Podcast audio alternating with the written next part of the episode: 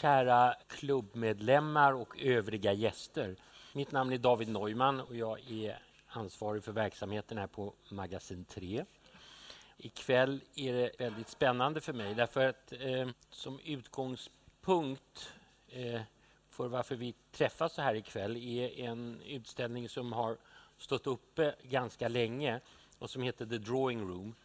Och eh, I det rummet finns det ett litet urval av eh, alla de arbeten på papper, huvudsakligen teckningar som finns i vår samling. Men det är bara ett relativt eh, litet urval, men ändå ett, ett 70-tal teckningar.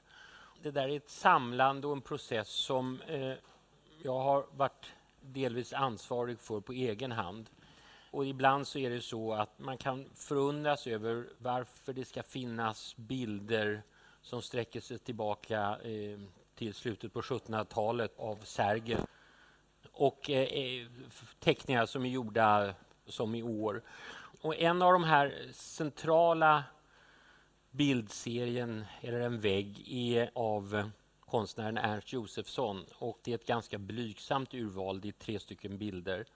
Och jag har eh, under många år, sen jag faktiskt var nästan en liten grabb, tittat på Josefsson och tycker att det är bland det bästa som finns när det kommer till konst oavsett om den har historiska förtecken eller samtidsförtecken. Vid något svagt tillfälle så sa jag att det vore fantastiskt att ha en kväll där vi kunde prata lite om Ernst Josefsson. Och vad är inte då bättre än att eh, ringa två spränglärda personer i det här ämnet. Min vän Ulf Abel som sitter närmast mig och eh, Peter Cornell. Och båda två har tänkt mycket på Ernst Josefsson, skrivit böcker om Ernst Josefsson och allt ifrån den perioden när han kommer ut från akademin till perioder i Frankrike när han var sjuk och sen när han kom tillbaka till Sverige. Addera eh, inledningsvis så, så, så är det så här att, att, bland det roligaste som finns ibland är att eh, det dyker upp någonting som ringer och berättar att det här eh, tycker jag är så fantastiskt vad ni håller på med så jag, jag skulle vilja ge er den här eh, teckningen som är av Ernst Josefsson och är en sida utifrån eh, andeprotokollet. Jag tycker att vi började. Det här är alltså en eh, addition till vår samling som vi ännu inte har visat. Och innan eh, Ulf ska leda oss in i, i en liten resa tillbaka i tiden och tidigare verk så vore det väl fint kanske, Peter, om du som har skrivit om de här, den här serien kanske bara berätta lite vad är andeprotokollet och, och hur stort och hur omfattande är det? Ja, andeprotokollen, det var ett namn de fick av forskarna. Eh, det var inte Josefssons eget namn. Det är de första teckningarna från Josefssons eh, sjukdomstid. Hans, från hans psykiska sammanbrott på en ö utanför Bretagne, en ö som heter Brea. 1888 där han i samband med en del spiritistiska experiment och seanser tecknade detta manuskript i en liten eländig stuga på den här ön där han var relativt isolerad. Och varje kväll satt och väntade på att andarna skulle ge sig till känna till honom. Och eh, det är ett, protokoll som består både av teckningar och, och texter. Och den som så att säga, är huvudperson där det är Swedenborg som introducerar andarna till Josefsson. Vi ska titta lite senare på exempel. Ulf, om vi tittar på en av dina bilder som du har valt där du vill i alla fall föra oss i handen och, och gå igenom några av de eh, ikoniska bilderna. En del av det mesta finns tror jag här i, i, Stockholm på olika institutioner. Men... Ja, om du till Stockholm också lägger Göteborg och Göteborgs konstmuseum. Ja, det finns kanske ingen här från Göteborg, men, men det ska man ju inte göra. Eh, eh, Ren... Den bergska samlingen där innehåller ju några av Re Renholm, eh, den här målningen. Ja, den finns på Nationalmuseum. Gottfrid Renholm, han var journalist Eh, Eh, Pariskorrespondent för Stockholms Dagblad och mycket uppskattad eh, skribent. Han och Josefsson som målade den här 1880 blev goda vänner och han skrev då och då om Josefsson. Och det resulterade till exempel i det här porträttet som är målat i Josefssons tillfälliga ateljé i Paris. Själva ateljéatmosfären framhävs ju med den här eh, vackra reliefen av en fransk eh, 1600-talsskulptör. Han sitter där med en otrolig närvaro, jag skulle vilja säga en otrolig attack att kasta sig över intervjuoffret. Och nu är ju Ernst eh, borta, men jag har en känsla av att han sitter fortfarande och väntar på någon som har någonting lite halvelakt, lite sensationellt att meddela honom. Han får kasta ner det här på blocket. Eh, Om vi eh, går vidare till Gustava. Det är Ernsts mor. Mm. Det är samma år. Det förra var i Paris. Det här är, jag tror, på Dalarö där familjen hade hus. Det var, en del hade Värmdö, andra Dalarö. Det är ett stort allvar. Och, eh, hon sitter liksom åldrad och märkt av sjukdom men ändå med en bibehållen eh, auktoritet om man ska teckna det konsistoriska trädet så är det från Velázquez och Rafael och, mm, deras påveporträtt till exempel. Titta på den vackra vänsterhanden. Erik Blomberg som har skrivit om Josefsson eh, en rad böcker, eh, en halv meter böcker och skrifter. Han har sagt så fint om det här. Den underbart målade, i sin genomskinliga blekhet förandligade handen får tolka den smärta som läpparna förtiger. Eh, Josefsson var ju en mästare i att måla händer.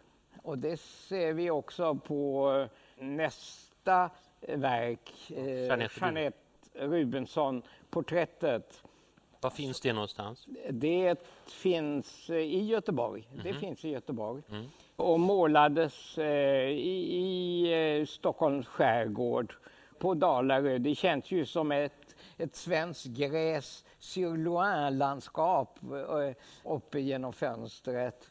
Hon var bekant till familjen, en långväga släkting tror jag. Vistades där hela sommaren och Ernst Josefsson arbetade på det här i en glasad ehm, del av huset så att det var inga skuggor och arbetade bara eh, mellan 12 och 15 de dagar då det var sol. Och det finns ju liksom inga skuggningar och det här är en teknik som han lärde sig när han kopierade ett Rafaelporträtt. Rafael-porträtt. Och sen händerna igen. Det sägs att hon inte tyckte om och, eh, och, inte kunde virka utan det var Ernst som styrde henne. Han använde ju händerna för att porträttera i lika hög grad som eh, ansiktet. De flesta konstnärer försöker smussla undan händerna. händerna. Mm. Tänkte när jag ser den där målningen så tycker jag det finns en ganska stor skillnad mellan modellens liksom lugn och klarhet och sen hattens vilda måleri. Det är nästan ja. ett kaos där.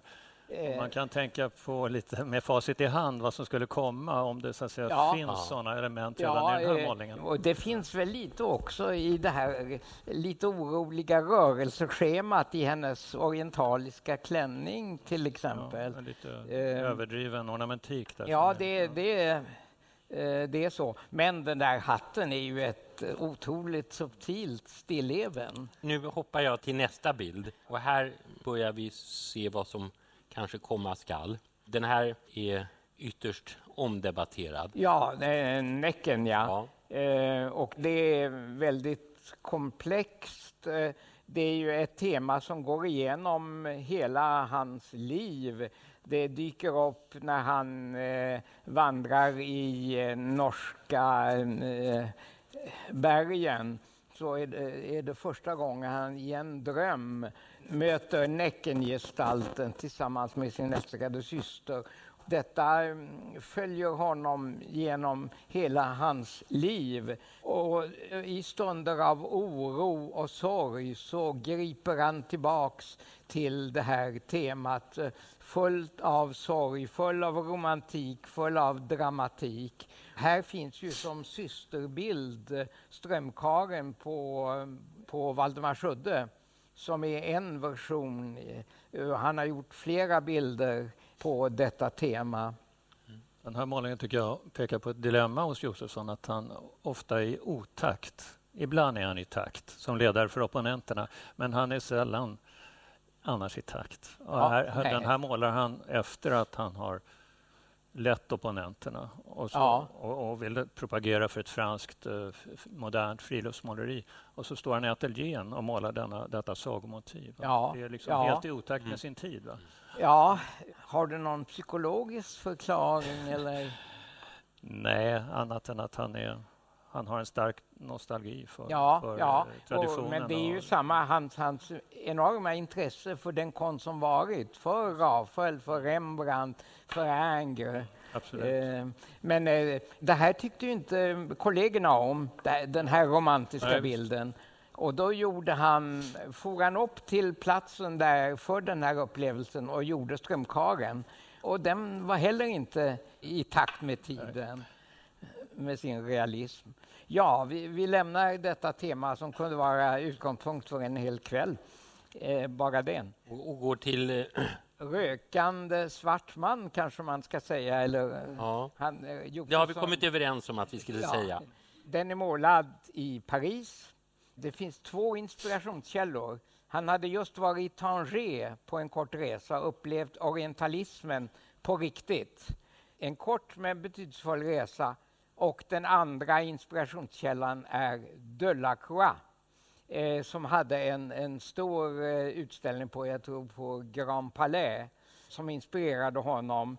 Resultatet är denna vidunderliga målning. Fantastiska måleri i, i denna vita burnus, i den ebenholtssvarta i kontrast till det röda och den vita kritpipan. En otrolig målning.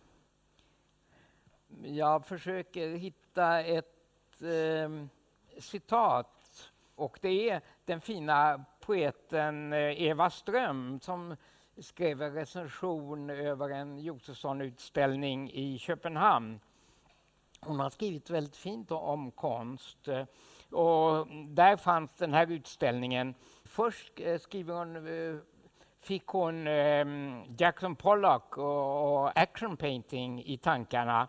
Och så associerar hon vidare till en passus i Huxleys Doors of Perception där Huxley återger sina sinnesintryck efter en mescalindos. Och då tycker sig se livets mening stråla emot sig ett par skrynkliga byxveck. En scen eh, som hon aldrig glömmer skulle man återge det där byxvecket så mm. skulle det bli så här. Det, det, denna kontrast mellan verkligheten och eh, upplevelsen. Vi har några målningar kvar att titta på. Det här är ju eh, av Ludvig.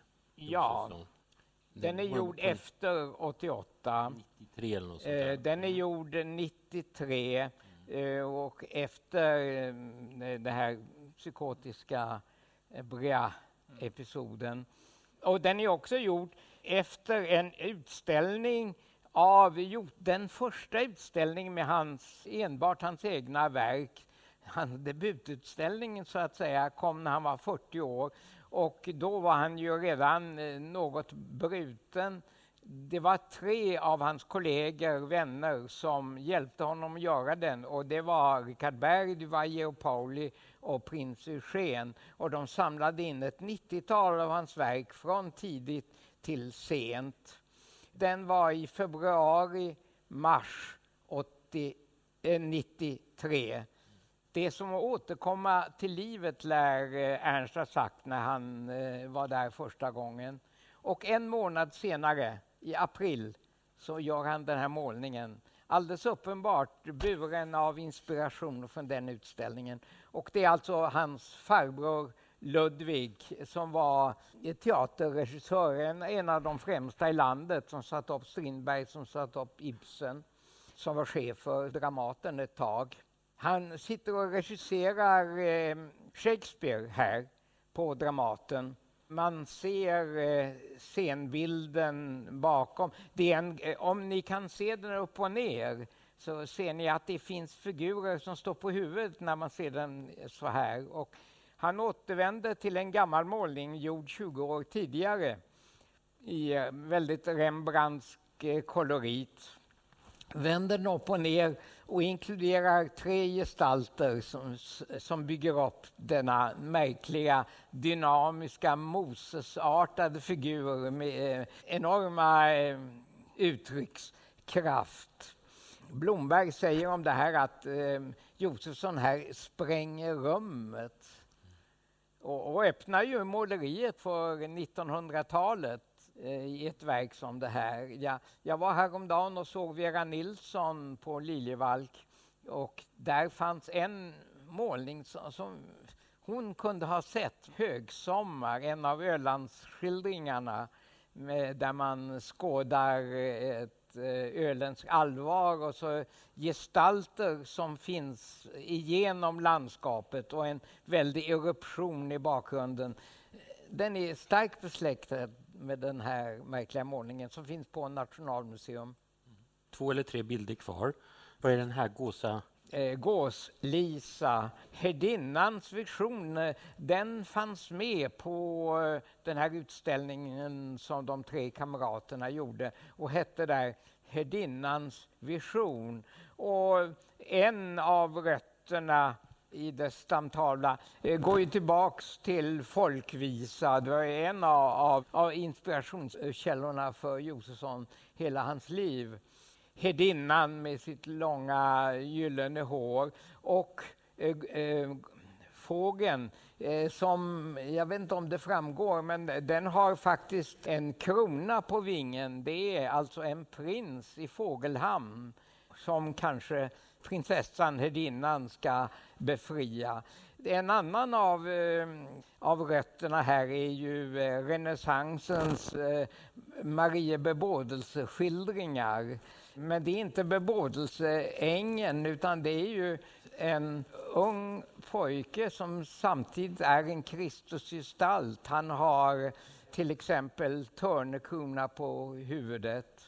Det är ju en av hans många Kristusidentifikationer som var en del av eh, sjukdomsproblematiken får man väl säga och som återkommer flera gånger. Och sen finns det en, eh, ett rotsystem till som går tillbaks till drömmen den här eh, mötte Näcken i sin dröm i Norge. Jag tror att hedinnan här ytterst är hans älsklingssyster Gelly som dog tragiskt i, när hon skulle föda sitt första barn. Och, eh, som bara var några år äldre än Ernst och som han tog mycket hårt. Så det, det är en väldigt komplex, eh, samtidigt otroligt vacker målning.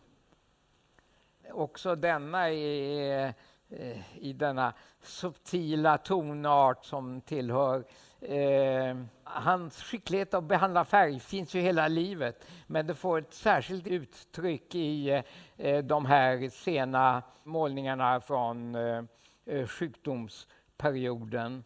Det finns en eh, psykoanalytiker som jag då avslutar med min lilla presentation med. En, eh, som har skrivit en eh, fin studie där hon hävdar att eh, det är genom arbete på målningar av den här typen, extatiska huvuden, eh, gåslisa och så vidare, som Ernst Josefsson arbetat sig frisk fram mot en relativt eh, hälsa och ett relativt normalt liv. Och jag tycker att det verkar eh, väldigt... Han gick väldigt djupt in i sin problematik i de här målningarna. Ulf, du kommer tillbaka. Vi kommer att prata mer om, om de här. Men den här bilden, gjord i Frankrike? Ja, va? den är gjord där i på ön Brea. Den kallas eh, La Joie de Vivre, alltså livsglädje. Och, eh, det visar en gammal brevbärare på den här ön som ligger på sin dödsbädd omgiven av sina närmaste och de bläddrar i en tidning och det strålar in någon slags lyckligt ljus och eh, ja, någon slags livsglädje. Paradoxal. Men eh, den rymmer också, tror jag, en del förebud om hans eh, stundande sammanbrott. Han hade kommit till den här ön tillsammans med en konstnärsvän som hette Allan Österlind. De hade rest omkring i Frankrike och hamnat på Brea. Och Josefsson han, han eh, hade då lämnat sina gamla opponenter och Konstnärsförbundet och var väldigt besviken och han hade väldigt mycket motgångar. Och han sökte tillflykt eh, både i Allan Österlinds familj och på den här ön. Jag var där en gång. Det är en väldigt eh, vindpinad, vild ö utanför Bretagne med märkliga klippformationer, väldigt suggestiv. Och där målade han alltså den här målningen strax före de här andeprotokollen. Och, och förebuden här kanske är att eh, jag tänker på kvinnans ansikte där som är egendomligt eh, inåtvänt. Eh, och sen sönderfaller den också, tycker jag, i ja, dels det här bokstavligen glasklara glaset där nere i vänstra hörnet. Och, och sen naturligtvis det märkliga täcket som närmast hallucinogent och tycks ha ett eget liv. Men vi kan gå till nästa. Mm. Och, och där är ett tidigt eh, självporträtt från Brea. Det märkliga med det där självporträttet, eh, det som man slås av är signeringen där, att han har signerat Velázquez genom Ernst Josefsson. Så att han har där övertygelsen om att det är Velázquez som har tecknat genom hans hand. Och det är ett resultat av de här spiritistiska seanserna. Där han, träffar, han träffar den här kvinnan. Just det, en, en kvinna där som heter du, Dupuy, ja. som hade förlorat en son som hade drunknat. Och hon ägnade sig mycket åt spiritism och bjöd in då Allan Österlind och Hans Josefsson till de här seanserna. Och de tyckte väl först att det var, var lite fascinerande och spännande. Men Josefsson han drogs in i det där och kunde inte släppa det och tappade fotfästet. Och han eh, köpte en liten stuga på norra sidan av ön och där satt han och ägnade sig åt de här spiritistiska experimenten som jag sa. Och följer man den här ja. brevväxlingen, han, han, han, han är ju eh, urfattig måste man ju säga. Ja, visst. Och den här stugan är ju bara mm. jordgolv. Alltså det, det är, och, och skriver till eh, Fürstenberg att han måste ha pengar och så där. Och han, ja, han, han får inget. Nej. inget kommer alltså.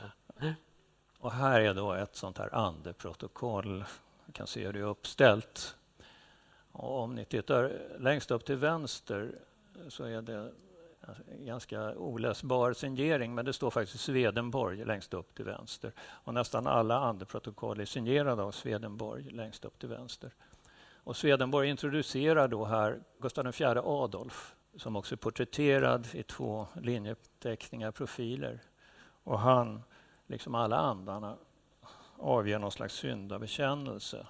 Jag är salig, jag har varit styvsint och eh, fördärvat mitt folk. Jag har låtit mitt rike splittras och Finland falla i fiende hand. Jag levde redligt, enkelt ja. och eh, jag hade en fast gudsfruktan. Och så Gustav IV Adolf, jag är olycklig. Jag vill bedja om dina förböner i 6000 år. Jag må komma till min frälsare Jesus Kristus av Nasaret. Så låt mig få komma till den högste vars namn jag icke vågar nämna. Alltså det är hans, Gustav IV Adolfs, hans ande som ber Josefsson genom Swedenborg att Josefsson ska släppa in honom i himmelriket. Och det gör nästan, Josefsson nästan alltid, vilka syndabekännelser de än avlägger. Till exempel här har vi en, en ande som heter Wilhelm av Schampenborg. Swedenborg har signerat där. Jag eh, knopade med min farmor, jag knopade med min yngsta brors hustru, med min hushållerska medan min hustru låg i barnsäng och så vidare. och där nere, jag har mördat min moder därför att hon ville förföra mig. Jag har mördat min hustru därför att hon var mig otrogen. Jag var otuktig. Så att det är alla möjliga ångestfulla bekännelser mm. i de här protokollen. Men eh, i detta kaotiska tillstånd så har de ändå en märklig ordning. Va? Att det är signering högst upp till vänster, det är de här profilerna och så är de här bekännelserna. Det är nästan något kameralt. Han satt i sin stuga och väntade på andarna. Han hade i förväg vikt papper som han hade i en bunt. Och när de kom så, så kunde han bara, så att säga, enligt samma schema, nedteckna dessa protokoll. Här är ett en, ett märkligt protokoll. Skiljer sig lite grann från de andra. Swedenborg har skrivit sin namnteckning här och så står det Du skall vara välsignad. Och så är det detta väldigt suggestiva och farliga och fascinerande huvud med ett stort svart schakt rakt in i huvudet. Alltså att huvudet är en slags topografi och, och mm. tecknat med streck så här fram och tillbaka. Och det där är en spiritistisk teknik. Vi ska se lite exempel på det sen. Ja, det här är en mer bisarr dialog som uppstår ibland. Ibland är de här protokollen väldigt ångestfulla och hemska. Men ibland slappnar han av lite och här samtalar han med Swedenborg. Och ni ser att det är två handstilar, Josefssons egen. Därför att jag skrattade åt min egen kvickhet, ja. så faller jag ner och kysser jordgolvet i min stuga. Du ska skriva jordgolvet i min usla stuga, säger Herren, undertecknad Swedenborg. Varför ska jag säga usla stuga? Jag tycker att min stuga är ett slott när du är här, Ernst Josefsson. För att imponera på packet, säger Herren, undertecknad Swedenborg här är packet, här med handen på min egen barm, säger Ernst Josefsson. Och Swedenborg svarar då att du ska kyssa din gamla 75-åriga hushållerska på pannan fast hon är smutsig och ful, säger Herren. För hon är en ängel från himlen som har väntat på dig den långa tiden för att tjäna dig. Hon har en gång varit din hustru Sara. Och Josefsson svarar då Herregud, låt henne som belöning få hålla på och snusa till sin död.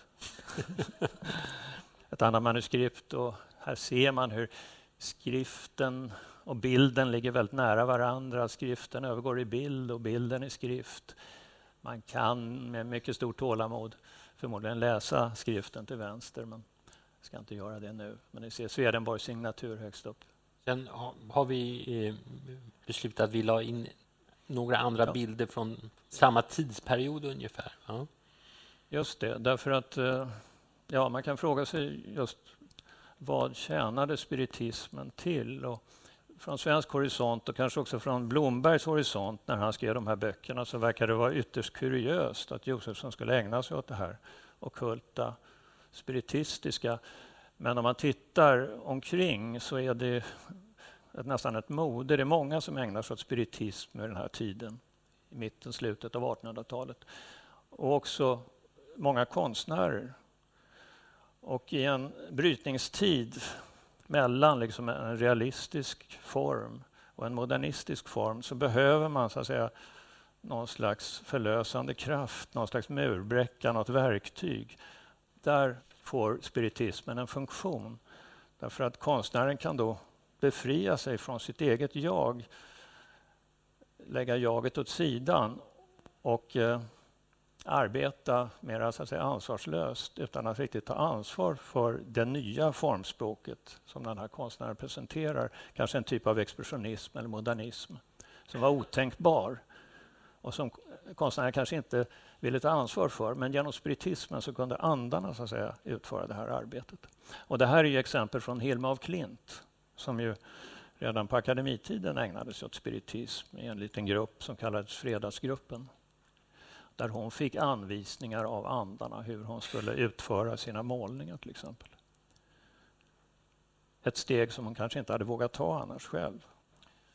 Ja, det här är ett annat exempel från tiden och det är författaren Victor Hugo, den store författaren som redan ett par decennier tidigare, på 1850-talet, på en annan ö kanalö mellan England och Frankrike på Jersey. Och Guernsey hade intresserats för spiritism och deltagit i spiritistiska seanser. Och som en följd av det så hade han också börjat måla väldigt spontanistiskt, spontant, abstrakt, egentligen fantastiskt radikala och otänkbara målningar från 1850-talet som mest liknar kanske någon slags tarsism från 1950-talet. Kanske också i det fallet att han genom spiritismen kunde frigöra de här krafterna. Ytterligare en konstnär, som, en fransk konstnär som heter Demoulin som eh, också tecknade under inflytande av spiritismen. Och här är också en blandning av bild och skrift. Man kan också där hitta ett namn, Alain Kardec, som var den man som hade introducerat spiritismen i Frankrike.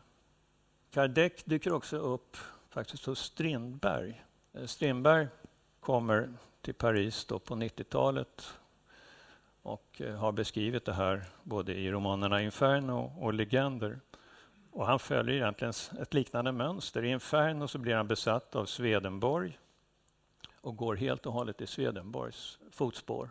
Och i Legender så berättar han hur han av en slump stöter på Kardec och han utropar ja men det här är ju Swedenborg och jag är spiritist egentligen. Så att det här ligger i tiden. Va? Och för en gångs skull då så är Josefsson i takt med tiden. Tack vare spiritismen och kanske också till priset av sin sjukdom som är ofrivillig.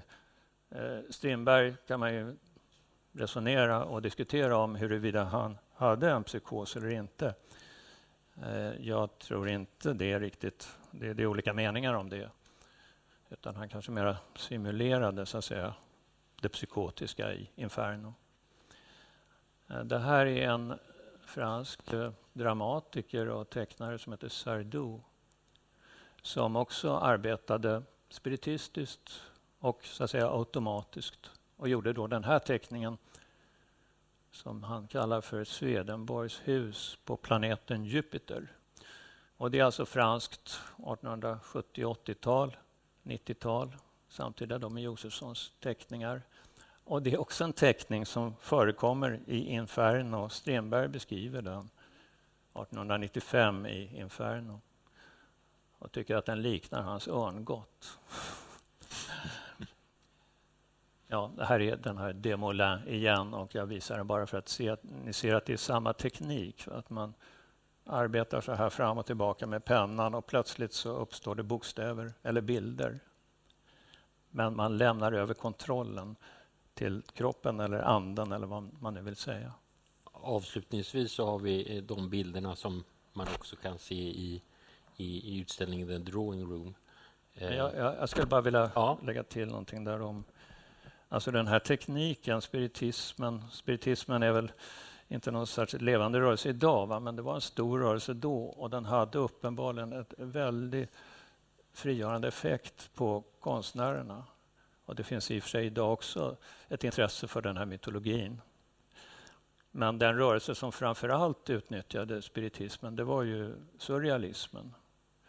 Och, och den surrealistiska så kallade automatismen att man skriver utan att tänka efter, man överlämnar sig åt sitt omedvetna.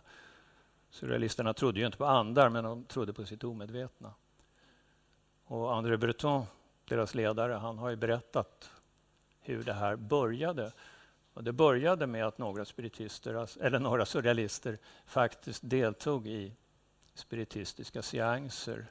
Och på det sättet så tyckte de att de hittade en ny metod för konstnärligt skapande som de kallar för automatism.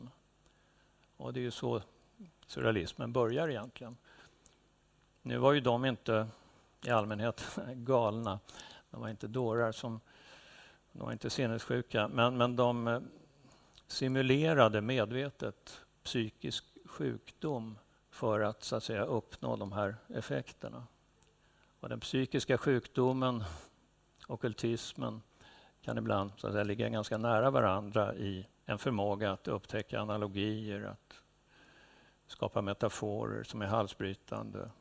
Men vi har ju tidigare samtal så diskuterade vi just eh, Josefsson och Hill och Strindberg och Fröding kom in på, på en sida. Och om man eh, något förenklar resonemanget. Och, och, jag tänkte lägga till också att en del av de här linjerna och, som man ser i andeprotokollet, hur Josefsson tecknar och sånt där, egentligen förekommer 20 år före någon slags modernistiskt uttryck. Eh, vi pratade om Picasso eller Picabia eller något sånt där.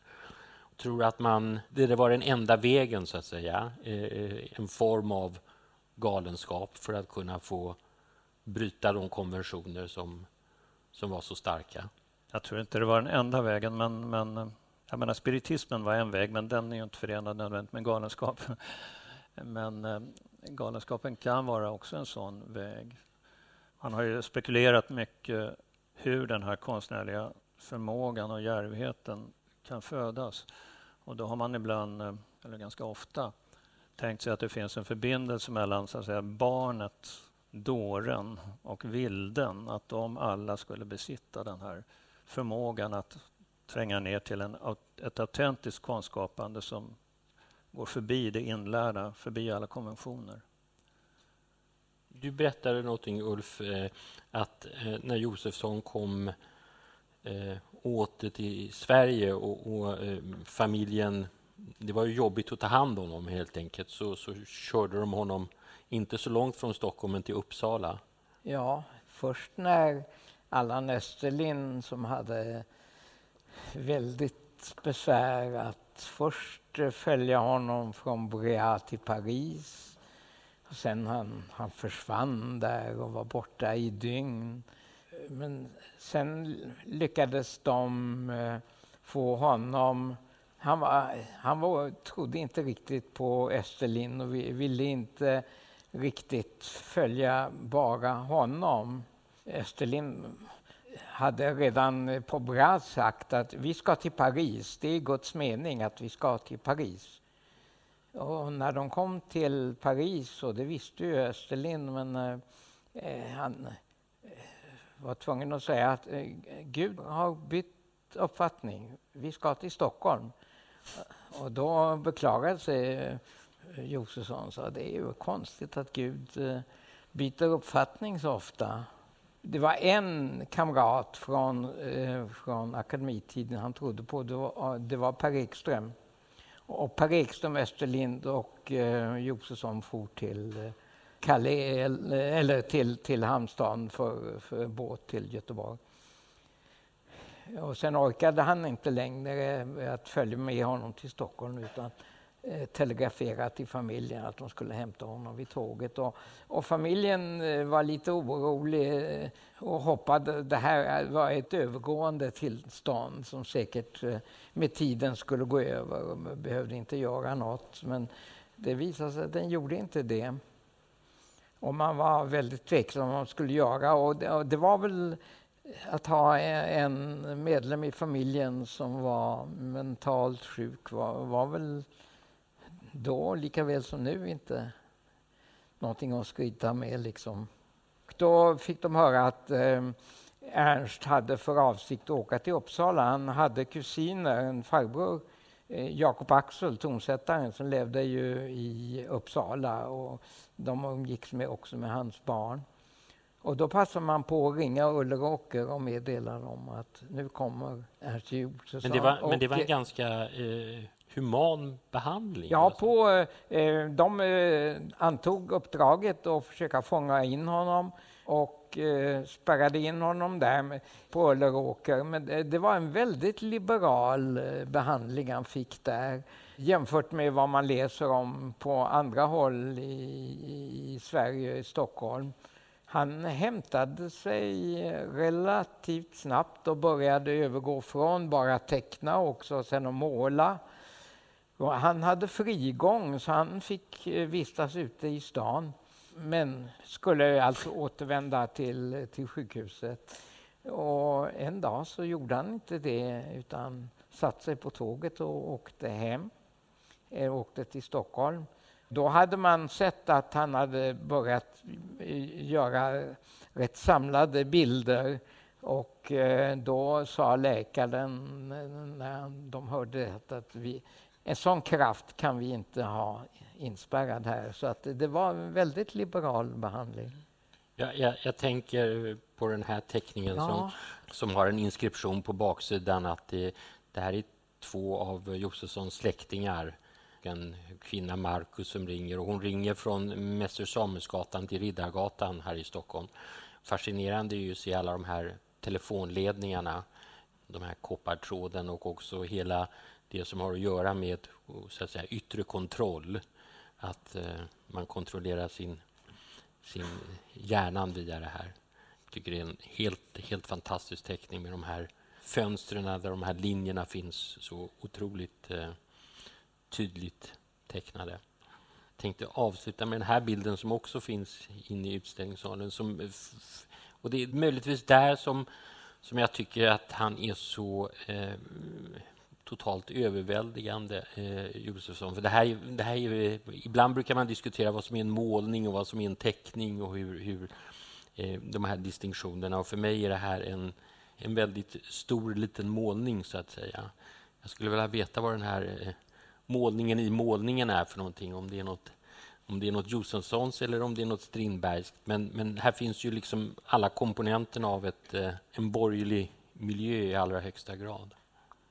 Avslutningsvis, jag vet Peter att vi pratade om det som har med kreativitet och det som har att göra och, och, och, och bryta mm, de konventioner som man levde i under den tiden. Och Jag vet inte om det finns konventioner att, att, att bryta idag. Det finns det säkert när man tittar tillbaka på vår tid också. Har du, eh, du som har skrivit mycket om det här och tittat på alla de här. Eh, är det så att eh, några av våra skickligaste eller mest omtalade och omtyckta konstnärskap, om det så är litteratur eller, eller, eller bildkonst, är det så att de, att de behövde eh, fly till den här världen? Det är otroligt svårt att svara generellt. Ja, ja. Men eh, jag tror, jag menar, på sätt och vis är det ju så att säga, en väldigt romantisk uppfattning. Va? Eh, och konstnärer som medium är ju en gammal romantisk uppfattning. Men bara för att det är en romantisk uppfattning behöver den ju inte vara falsk. Och jag tycker det ligger mycket i detta faktiskt. Man behöver inte bli galen eller dåre, men man kanske ändå måste inta en position lite åt sidan eller utanför. Va? Och eh, man behöver inte gå så långt som Josefsson och det var naturligtvis en tragik i hans öde. Men eh, det var ett, eh, ett sammanbrott som ju för honom också blev ett slags uppbrott till någonting nytt. Som vi såg i det där porträttet av Ludvig Josefsson, det pekar ju så där rakt in i 1900-talets expressionism, Korska och så. Så att från att ha varit i otakt så, så kom man i takt på något märkvärdigt sätt genom sjukdomen och via de här spiritistiska experimenten. Men den här föreställningen om, om så att säga, utanförskapet och den autentiska konsten, den lever ju fortfarande väldigt starkt. Och hela det här begreppet arbry, den råa konsten, och, så, som grundades av Jean de Buffet när han samlade ett jättearkiv av konst gjorda av outsiders, sinnessjuka eller outsiders på alla möjliga sätt som då inte skulle vara fläckade av, av sin tids konventioner och utbildningsanstalter och så vidare utan arbeta mer direkt naket. Jag tror att det fortfarande är ett levande begrepp och, och viktigt. Och Josefsson kunde säkert infogas i någon av de här samlingarna, Arbry. Ulf, du ville, avslutningsvis ville du läsa ett stycke som som Strindberg skrev. Ja. Där han observerar... Ja. Det, det, är så vackert avsked eh, som också Strindberg gjorde. Strindberg bröt ju med nästan alla sina vänner som blev ovänner. Eh, Carl Larsson och, och allihopa. Men en som han inte bröt med, det var Ernst Josefsson och han eh, har flera gånger eh, nämnt honom, skrivit om honom. Och eh, allra vackrast är det i Götiska rummet där det är en händelse som inträffade 1892 då Pariskamraterna från Paris och Guéret hyllar eh, eh Fritz Tauloff som var medlem av Pariserpojkarna men eh, var, ju var norrman och mycket framgångsrikt. Och han, han var på besök i Stockholm och då firade de honom med en fest på Berns salonger. En av de som var med var Per Ekström, jag nämnde nyss, som ju finns i Röda rummet eh, som Selén. Strindberg var också med den här kvällen 1892.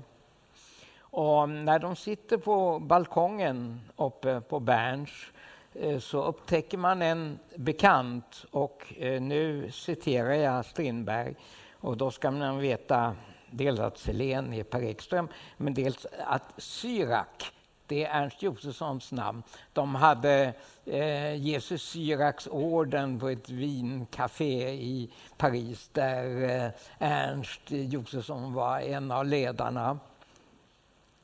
Det är ju Syrak, utropade Selén och alla på balkongen nickade åt enslingen som hade en röd fes på huvudet och var något bisarr i sin klädsel.